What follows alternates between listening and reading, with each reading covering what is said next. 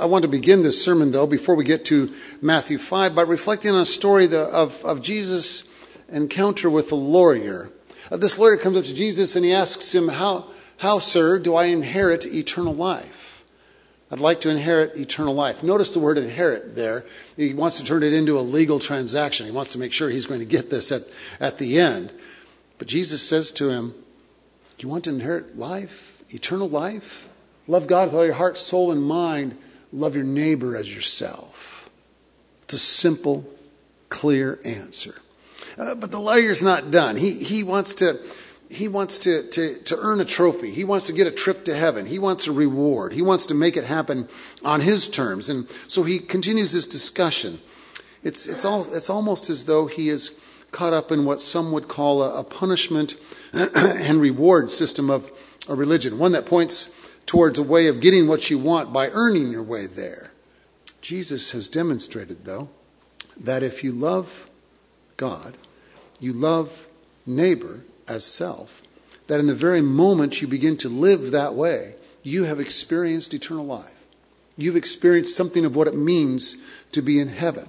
Jesus' answer to the lawyer is essentially by learning to love your neighbor, you will discover that you are already in what we call the life eternal, what we would describe as heaven. I want to be very clear that Jesus is not critiquing Judaism. Sometimes, at least I heard this growing up in the church. Sometimes I heard, and it's still out there, that, that Jesus is pushing away the old religion and bringing in a new one. As a matter of fact, he's actually relying on the religion of his birth, the religion that nurtured him, to make this very point. He quotes from Deuteronomy 6 and Leviticus 19 Love your neighbor as yourself, love God with all your heart, soul, and mind. You see, he's not critiquing it and pushing it away, he's bringing it into the light, the full light of day, so that we can learn to live in a way that indeed points toward eternal life. But like I said, the, the lawyer, he's not satisfied. He's He's turning this conversation into an argument. He wants to know then, after Jesus says all that, well, then, who is my neighbor? Uh, have you ever done that? Have you ever been in an argument and, or, or a discussion and just not really looked to reach a solution or come to a conclusion, but just kind of turn it into a, a never ending argument? That's what he's doing. He wants to know who's my neighbor. Preachers get caught up in this and just going on and on and on. Politicians are really good at it. You've probably noticed that lately turn it into a conversation that they're sure they can, an argument they're sure they can win. There's no doubt that you've experienced this even in the toughest community on earth your family, your closest friends. Parents and kids, wives and husbands, moms and dads, same gender couples, all of us are pretty familiar with this tactic. The ability to work through all of this is, is, is a skill that often takes years and patience to develop in relationship, there is a tendency to argue, to protect, to blame. At its lowest level, there is this desire sometimes to name call and insult and put down. Char- Charlie Brown once told his friend Linus, you remember the, the, the comic strip Char- Charlie Brown, Peanuts? He once told his friend Linus, My grandma and grandpa have been married for 50 years. And Linus says, Wow, are they lucky? And, and Charlie says, My grandma says it has nothing to do with luck, it's all about skill. there's, there's truth there in that simple little, little comic strip. If you've been married for five decades, if you've been married for five years, if you've been married for five days, you've already discovered it takes skill, not just luck, to make that relationship work, to keep it sustained. And of course, here's kind of the flip side of that I've known some, some, some couples who've been married for 50 years who were kind of in a non marriage marriage. They, they really didn't take the time, ever, to be in real conversation, to face real issues, to find a real and lasting love because they're afraid that in having that conversation with the other, they might be revealed too for who they really are. I remember a young couple coming to see me many years ago. They're getting ready for their, their wedding day, and we'd gone through the premarital uh, work that we require here at Country Club Christian Church. And I, I, looked at them. I said, "Tell me what you all fight about." And their eyes got really big. And and the uh, the groom said, "We never fight, do we, honey? We never fight. No, never, do we?" And she, her eyes were just as big, and she said, "No, honey, we never fight." And I said, "What's wrong with your relationship?" And I was serious, because if there aren't things worth wrestling with, maybe there's something wrong with the relationship itself. Jesus takes relationships seriously. Even if the other is, even if this lawyer is trying to trick him into an unending argument, he won't allow himself to get caught up in that because he cares about this lawyer. And instead, he tells a story. And you know the story that Jesus told. There was a man on his way from Jerusalem to Jericho who was beaten by a group of criminals. They strip him, rob him, leave him for dead, bleeding, lying in a ditch. Uh, 35 of us from Country Club Christian Church last year toured around the Holy Land. We made that, that same journey up and down that road at least three times. And even though it's a modern four lane highway now, you can imagine what it was like on foot 2,000 years ago and how easy it would be for a, a group of crooks to hide behind a, uh, an outcropping in the rocks and to jump an unsuspecting traveler. Even if he was armed, there's no way he could protect himself. That's what's happened. As you remember the story, a lawyer comes along. He's too busy, doesn't have time to check on the guy in the ditch, keeps on going. Then a priest, a preacher, a theologian, a, a pastor like person comes along. He's too busy, he keeps on going. The third one comes, and it's a Samaritan. You remember the Samaritan stops, bandages the wound, picks up the injured man, carries him to an inn, provides payment for his, for his care, even says to the innkeeper, Care for him as long as is necessary, I will pay for it all. He expects nothing in return. This is the one we call the Good Samaritan. We name hospitals after him Good Samaritan Hospital.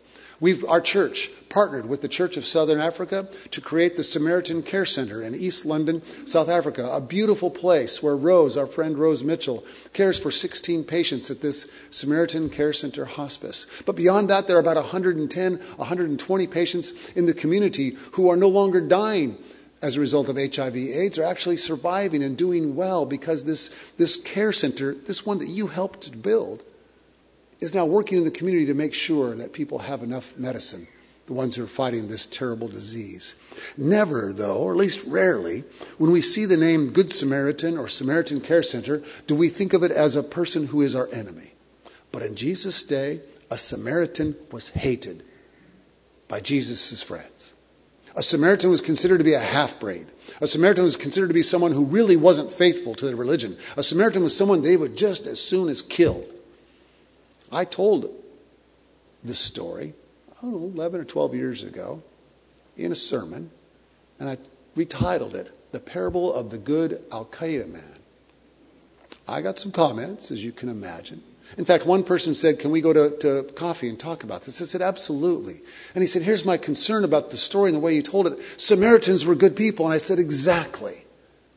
Exactly. They were hated and seen as enemies. Jesus uses that person to illustrate God's view of humanity, even though we may have good reason to point at as an enemy and say, That one is my enemy. From the perspective of heaven, it's a completely different view.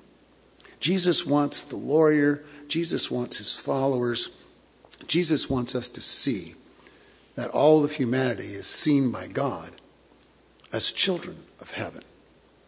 Jesus tells this story to the lawyer to make the simple yet unbelievably difficult point that the ones we name as enemies are also neighbors.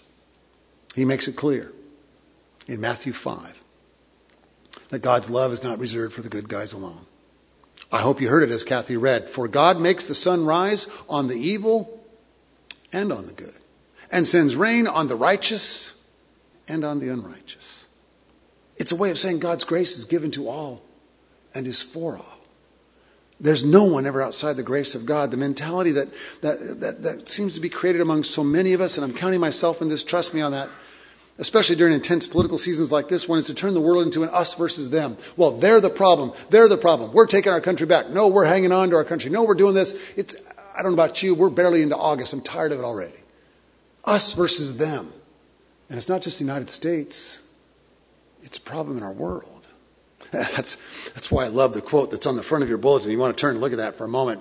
The Bible, it's from G.K. Chesterton, one of my favorite theologians, a poet from, from Great Britain 100, 120 years ago. The Bible tells us to love our neighbors and also to love our enemies, probably because generally they are the same people. There's some truth there, some very serious truth there. We'll get into that issue in a moment about our, our next door neighbor and how we can learn to love her or him. But I want us to stay in this uncomfortable place where we're called by our Lord and Savior to love our enemies. What does that mean? How do we do it? Jesus makes it clear that we're to do this because this is what God is like. God does not look down on the world and see borderlines. God does not look down on the world and see different races, religions. God sees God's children. So Nate came by last night after he'd gotten off his work at, at Nordstrom, where he's a fashion consultant, doing great work there. He tends to arrive around our house right around 6, 6.30. I'm not quite sure why he stops by then. Julie was fixing chicken burgers or something, and he sat down and had one with us. And then we turned on the Olympics and watched the Olympics, and there was one of the competitors was a man from Brazil who had an Italian name, first name, and a Japanese last name. And we kind of laughed and said, you know, that's a pretty good picture of the world these days, isn't it? And that's a pretty good picture of the way God sees us. It's not that he's Italian or Japanese or Brazilian. He's a child of God, a creation from God's very hand. God looks at the world and sees God's children. At the end of the Bible in Revelation 21, there's a promise that God will make all things new. And the word there, when it says all things in Greek, it means all things rocks and rivers, oceans and streams. It means bears and porcupines. It means platypuses and penguins. It means, it means Democrats and Republicans. It means KU Jayhawks and Mizzou Tigers. It means fascists and everybody else. And you name it. It means all of us all of the world, all of creation will be made new. Christians and Jews, Muslims and Hindus, all of us will be made new. This is the singular promise of, of salvation. In the end, it's not going to be about how good you are or how, how good anyone else is. It will be about how good God is. And that, my sisters and brothers, is where the serious difficulty comes into play. If God loves everyone, and God does, how do we do the same? How, how, do we put that into practice? Well, oftentimes what we do is we avoid trying to do that and instead find a scapegoat, find an enemy that we can focus our anger upon and say, she's the issue. No, no, he's the problem. And then we can sort of be guaranteed of our, our own self righteousness. You know, on Good Friday, when Jesus proclaimed on the cross, Father, forgive them it may have been the single most powerful sermon ever preached. And we really ought to spend a lot of time asking who is Jesus saying needs forgiveness? Is it the disciples? His friends? The women who've come to see him? The soldiers, perhaps? Pilate? Judas? The chief priests? The religious leaders of the day? It's a long list of folks. Who is he calling upon God to forgive? Unfortunately, the church for hundreds of years said, oh, it was the Jews. Judas was a Jew. Peter was a Jew. It's the Jews. The Jews are the problem. The Jews are the real problem. In fact, I don't know if this, I hope this isn't still true, but for a thousand years or so, especially after the Crusades started, our Jewish brothers and sisters were afraid to come out on Good Friday for the way that Christians often would be whipped up into a frenzy of anger.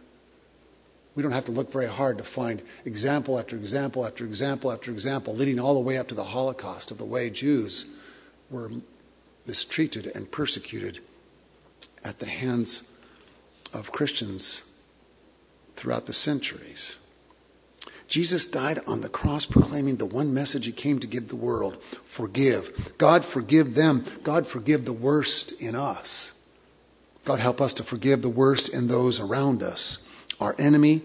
And here's where I'm going with this sermon to forgive the worst, and this is the hardest, in our neighbor, in our spouse, or a parent, or our child. God, help us to forgive the worst we see in those we love the most so that they can forgive the worst in us. This kind of forgiveness, this kind of love takes courage and patience to practice. Yet Jesus invites us because Jesus loves all to love our enemies, to love our families, to love our neighbor. The problem then really gets, gets more clear when we realize that something that Stanley Hauerwas, an ethicist at Duke, said is true. A people of truth is sure to have enemies.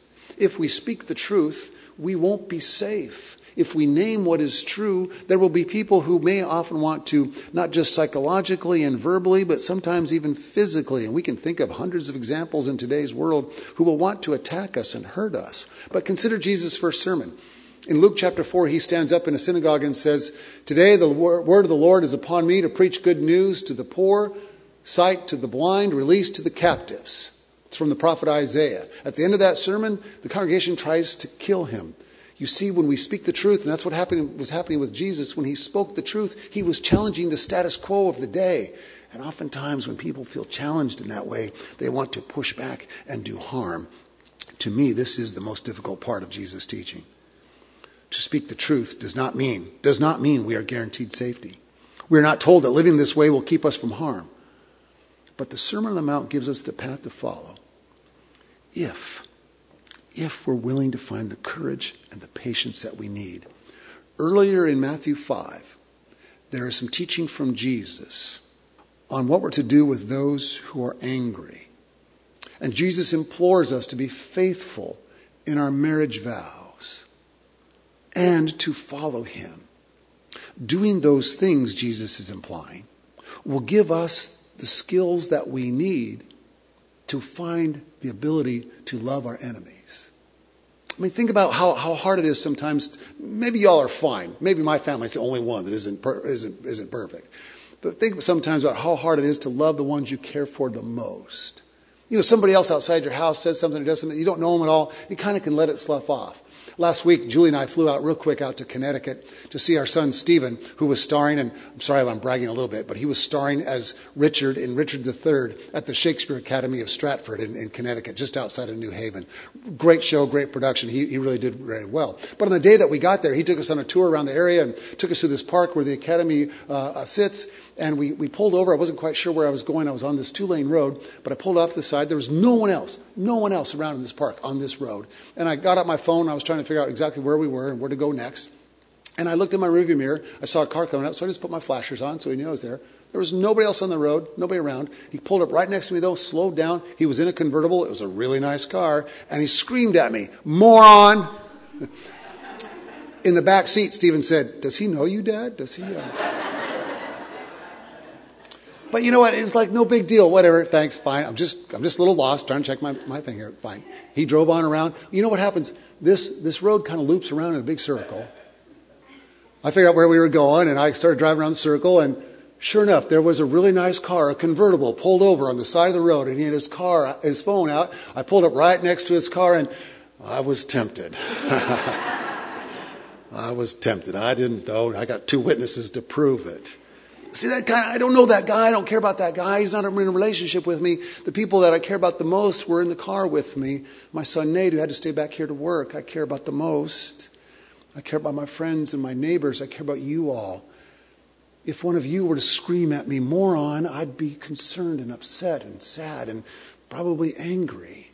You see, the skills that we need for dealing with the world, for dealing with the folks who might be our enemies, are the skills that we begin and learn to practice with each other and the relationships that we have. That's why Chesterton's quote on the bulletin is so perfect for this sermon.